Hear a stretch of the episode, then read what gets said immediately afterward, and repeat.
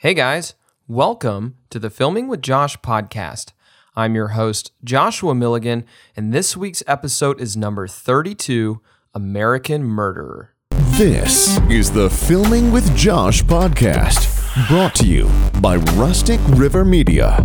Welcome to the videographer's home for tips, tricks, and how to make flicks. Thanks, guys, for tuning into today's podcast. Before we get started on the topic today, I want to talk about the Filming with Josh Facebook group. If you are not yet a member of the Filming with Josh Facebook group, I want to encourage you to jump onto Facebook, go to your search bar, and type in Filming with Josh. The Filming with Josh Facebook group is your home for tips, tricks, and how to make flicks.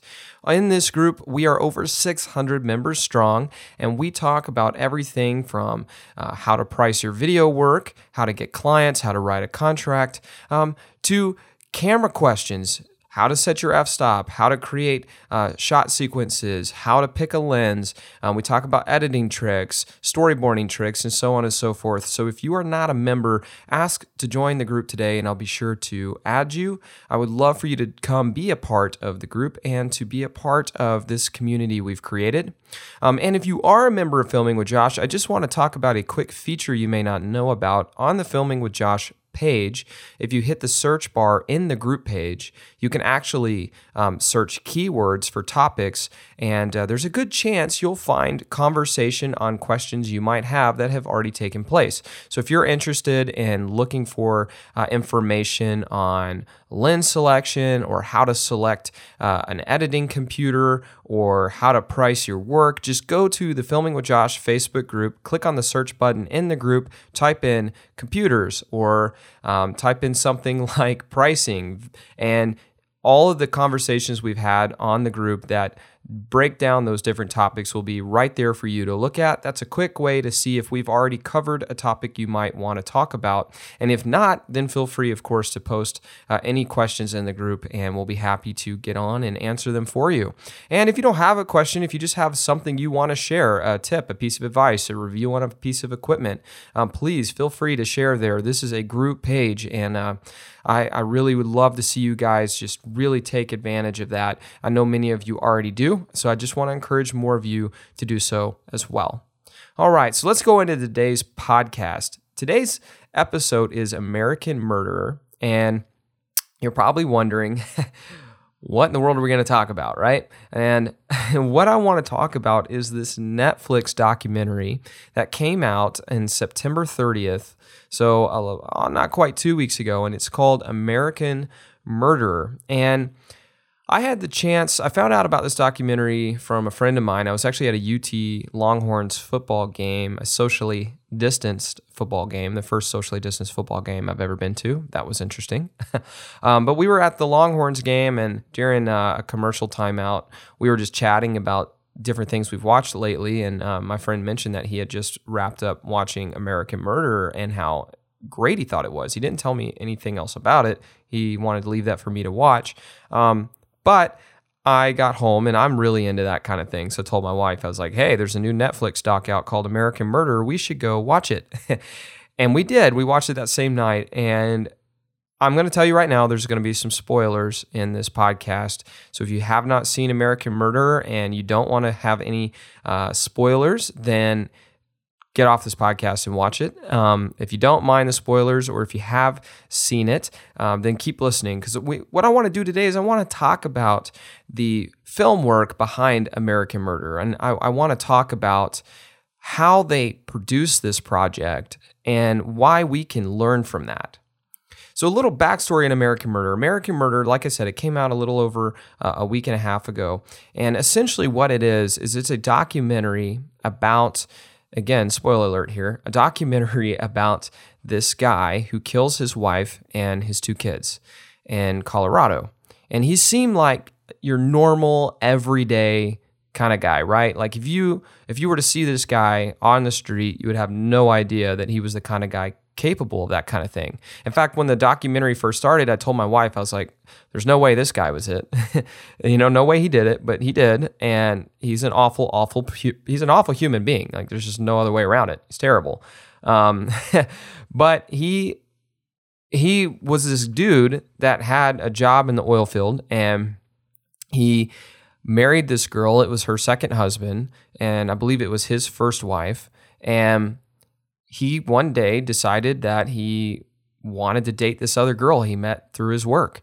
She was younger, attractive, hadn't had kids yet, and his wife was really pretty. I don't know why he felt like he needed to do that, but he did. He felt like he wanted to be with this other girl. So he started working out nonstop. He started not communicating with his wife very much. He wouldn't talk to her very much. She'd always ask him what was going on, and he would he would never fight with her or anything. He just always like, oh, everything's fine, everything's fine. But meanwhile, he was spending a lot of time out with this other girl. And then finally, one day, his wife uh, told him that she was pregnant with her third child. And I guess he just didn't want it anymore. And rather than just leave her, which he could have done, or, you know, man up and be with your wife, which is what he really should have done, but he could have left his wife to go be with this girl if he wanted to. But instead, he chose to kill her.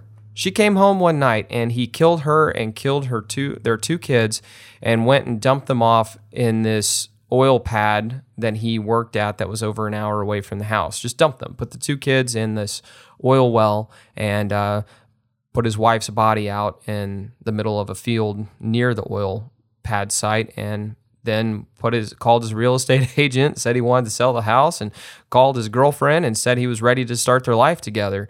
I don't know why he didn't think he was going to get caught, um, but he did. And like I said, he's an awful human being, and that's all I'm going to say about that. From a storytelling perspective, the way this documentary came together was brilliant. I've never seen one like this before, and I thought it was superbly done. Um, essentially, there was no actual dedicated film work. In fact, I think the only video shots that were actually shot for this documentary, for this Netflix original documentary, was a few drone shots of the oil pad site where the bodies were. That's it. That's all the film work that went into it. They didn't have any sit down interviews. They didn't have any creative B roll, no gimbal shots, no slider shots, no slow motion, none of that stuff. This story was told in the most creative way I've ever seen. And to me, this documentary is the epitome of story is keen. Here's how they did it. They took footage from the last the last clip ever seen of this girl, which was the the wife, which was a uh, a doorbell camera when she was coming home the night he murdered her. They took footage from the body cams on the police officers when her friend reported her missing and then got access to the house um, when they went looking for um, this missing woman. And they had several police officers' body cam footage that they took uh, video from. They took video from security cameras on neighboring houses. They took video footage from news reporters. They took video footage from um, the courtrooms where the hearings were happening. They took video footage from security cameras or tape cameras, not security cameras, but tape cameras inside of interrogation rooms, and so on and so forth. And they pulled audio from all of those different cameras and took all of that footage and made this documentary. No interviews, no creative B roll, no slow motion, no slider shots, no gimbal shots, no jib, dolly, or steady cam shots, none of that literally the only creative shots I saw in this whole entire film was a few drone shots of the pad site just so you could see where the bodies were, which obviously makes sense. Outside of that, it was all doorbell footage, security camera footage, body cam footage, cell phone footage, footage from news sources, and footage from the courtrooms and footage from the interrogation rooms. That's it. That's all it was. And they had enough of that stuff that they were able to put together an entire story of this whole thing happening. And you see it from the very beginning when this girl calls into the police to report her friend missing. And then the police come and they try to find a way to get in the house and they ask neighbors if they know if they've seen this girl. And then the husband, they finally get a hold of him and he comes home and he takes them through the house and he's like, Oh, look, there's her wedding ring left on the conveniently left on the table. Because he had set it up, right, to make it look like she left him and took his two kids. The guy never shared a tear, by the way. He's an awful person. Anyway, but like you see the police body cam footage of him picking the ring up off the desk and or off the table and you see body cam footage of them searching the house. You see body cam footage of the police officers talking to neighbors and the neighbors saying man there is something not right about this guy today. He never fidgety like this. You see that and you see cell phone footage and then these news cameras come in a day or so later to talk about this missing Colorado woman and her missing kids and, and her parents coming on uh, on TV begging for her to be returned if eh, or, or if she's it really did run away to come home. And and then you this is the best part. Then you see them take the husband into the interrogation room. And this is the part that really brought this documentary together and what it is, you see on TV this good cop, bad cop routine, right? Guy walks in, slaps the overhead light, you know, shadows are bouncing up and down off the wall, and there's a good cop and a bad cop and all that. Well, this, you get to see a real life version of this. All it was was just a camera mounted in a room up in the ceiling, filming this woman as she and this guy as they talk to this this husband and then the woman says hey do you agree to do a lie detector test? And he and he does. And before she hooks him up she said you know i know that you're probably clear because uh, obviously nobody would be dumb enough to take a lie detector test if they had something to hide. So here in here in a few moments we'll have your name cleared. So, you know, great choice to do this so we can get this out of the way. But she was working him and she made him nervous because now he's thinking going into this, "Oh my gosh, she's going to catch me." And you get to see that and you get to see her asking him the questions and his him tensing up and her asking him to just quit trying to control his breathing, which he obviously was doing. And you get to watch that.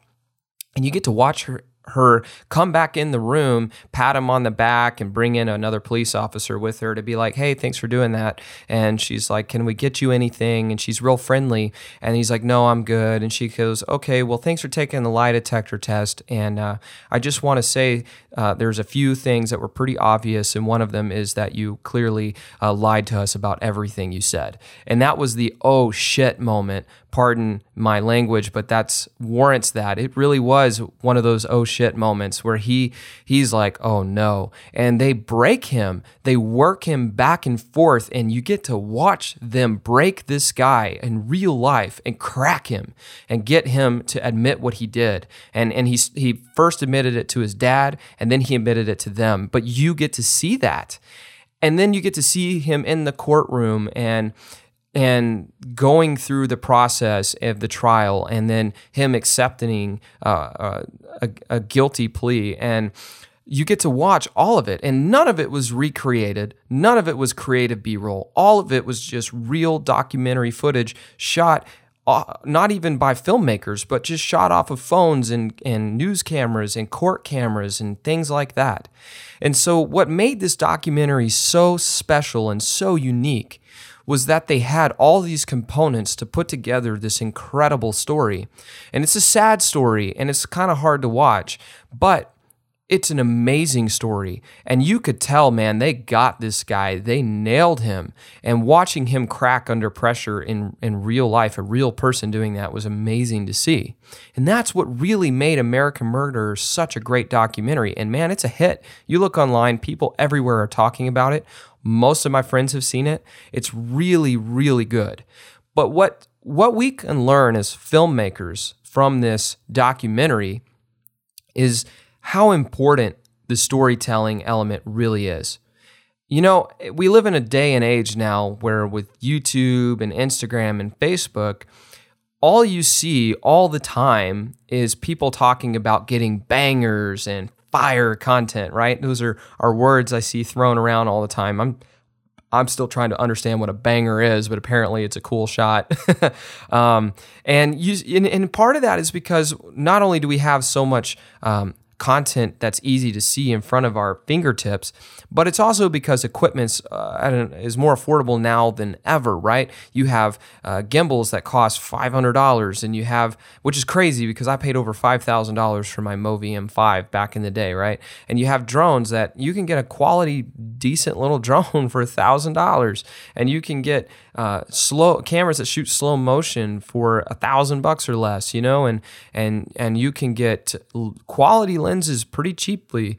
Man, you can get sliders for pennies on the dollar, and because we have all this quality affordable gear at our fingertips, people buy that stuff and then they focus on getting what what they like to call bangers or fire content where they shoot slow motion and creative shots and sun flares and stuff and and don't get me wrong people are creating some gorgeous content for for hardly anything when you compare to what eh, you know 20 years ago it would have taken to capture this kind of stuff. It's really neat what we can do and there are some really creative and talented people out there. And but the thing is is that these people have a tendency and I was guilty of this several years ago being that guy where you you have this these tools at your disposal and so you want to use them and so you you that's that's what you focus on is using your gimbal, using your slider, using slow motion and then putting all of that to a cool music track and throwing it online. But the thing is, is that is that that is what is becoming the norm today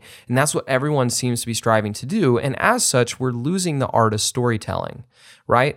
This this this documentary american murder had none of that. I mean the only aerial shot i saw in the whole thing was to show you where the body was and it it what or bodies and it wasn't it wasn't really even a creative uh, thing. It was just a storytelling shot, just so you could see it, right? And it's not that like creative shots is, is, are bad. Obviously, in in all of my work, I want to have creative shots. I want all my shots to be creative, but at the same time, story has to be has to be key. It has to be the first and foremost thing that you focus on. And the creative shots, all they do is help you tell it. And if they're not helping you tell the story, then you shouldn't have them in there. I know that one of my one of my better projects I made early on in my career. Uh, well, not, I, I wouldn't say early on in my career, but about halfway through my career, about five or six years ago, I made this. Um, I made this project. I went to Alaska. I spent three weeks there, and I just got my FS7, and I shot everything in 4K 60 everything. And I shot some 180 frames shots too. And I got some beautiful shots when I was there. Really beautiful shots. I had three weeks, right? And I was filming uh, brown and black bear hunts to make an outfitter marketing video for this client, Parker Guide Service. And they're one of my biggest clients. I've done a ton of work for them before then and, and, and now still. Um, but essentially, I spent three weeks to make a four or five minute long marketing video. And honestly, it shouldn't even have been that long, but I wanted it to be because I had three weeks of content, right? And I came home, and because I had access to 4K 60, I used it for everything.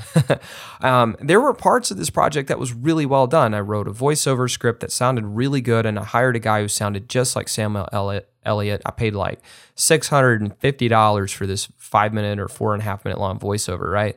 And um, I, I, took that voiceover, which was really good. But then I cut it together with tons and tons of slow motion stuff. And back in the day, I thought it was really cool, right? And it's still, I still do like it. And a lot of people did like it. But when I look at it now, I cringe, right? Because it was all slow motion. And that was what I used to tell the story. I just did slow motion and voiceover. And and since then, I have made it a point, right, to avoid that as best as I can. And in fact, in the last 4 years, I've used hardly any slow motion in my work, very, very little. I only use it if it helps me tell a certain part of a story or show something off um, that or get a point across. It's a tool to me. I only use it as a tool. About the only time I ever shoot a lot of slow motion is if I'm shooting um, uh, higher end real estate. I don't really do residential real estate, but if I'm doing uh, commercial real estate or something, and I'm and I'm doing a lot of gimbal shots to go from room to room, I'll shoot that in slow motion. But that's only because I use it a, as a tool to help me. Sh- jump run into a room and show it really slowly right but like outside i mean that's that's just real estate but in in, the, in my commercial work in my short films in my in my uh my my kind of documentary stuff I do as as well as my event videos and things like that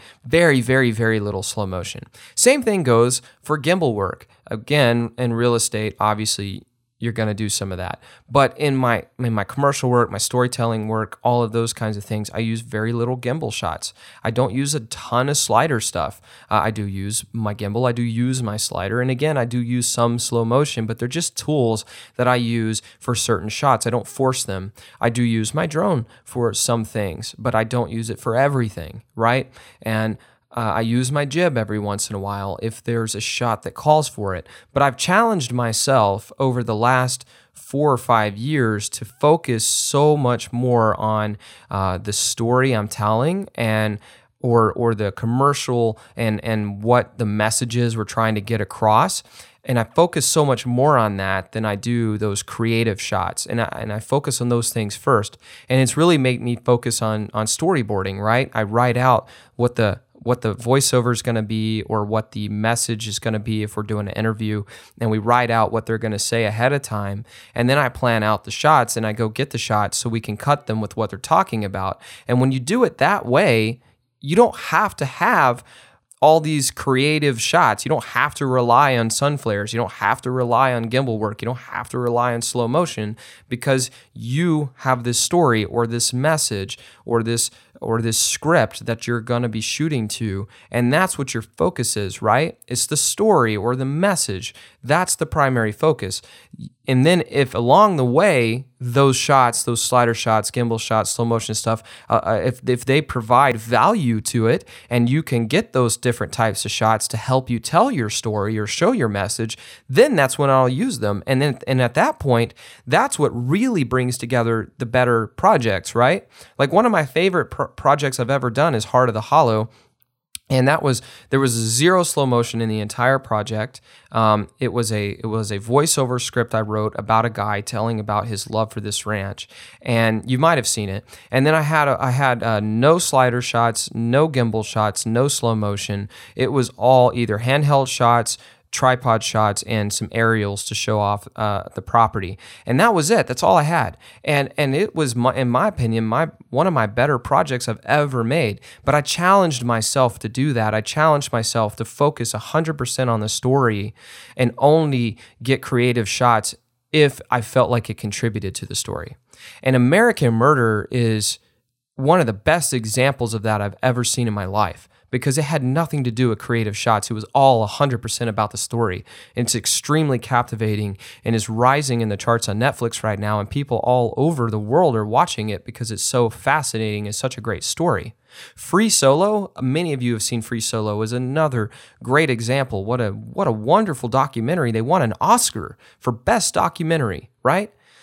And these aren't this is this wasn't some multi you know hundred million dollar project. You know there was money behind it and there was uh, there was a team behind it and and there was experienced videographers behind it. But they focused on the story of alex making this extremely dangerous climb on el capitan and they focused on that and not on getting a bunch of slow motion or gimbal or drone shots. They focused on the story. They when they couldn't even get drone shots because in national parks you can't fly a drone. You have to have like a helicopter pilot, which they did do uh, one helicopter shot or a couple helicopter shots. Um, but the rest of it was all focused on on the story. It wasn't focused on just creative B roll. And so I just want to talk about that today because when I watched American Murder, to me, it was such a wonderful example of why storytelling is key and why getting fire content and banger shots and shooting in raw and getting all of these gimbal shots and all this stuff is not really what makes a good story and it's not what captivates an audience. You might get people to applaud you for your creativity, but you'll never grow as a filmmaker until you learn to make story your number one concern. And that is what American Murder did, man. It was it was brilliantly put together. And if you have not seen it, I want to encourage you to watch it. And if you haven't seen Free Solo, well, we can't be friends. You've got to watch Free Solo. It's incredible. But I hope that you guys will watch American Murder. I hope you will watch Free Solo as well. And I hope that when you watch it, you'll see what I'm talking about and how you can tell a wonderful story if you make the story your first and foremost priority. You can still have creative shots, but make them storytelling elements and focus on the story first. That was the lesson that American Murderer told. Thanks, guys, for listening to today's podcast. I know it was a shorter one. It was just something on my mind, so I was drinking coffee this morning and thought I'd talk about it. If you have any questions, comments, or concerns about American Murder, there might be some concerns. I had some. um, feel free to jump on the Filming with Josh page and to start a conversation about it. Again, if you are not a member of the Filming with Josh group, please join today. See you guys next week. To learn more about Rustic River Media, visit us online at rusticriver.media. Thanks for listening to the Filming with Josh podcast. Catch every episode by hitting subscribe today.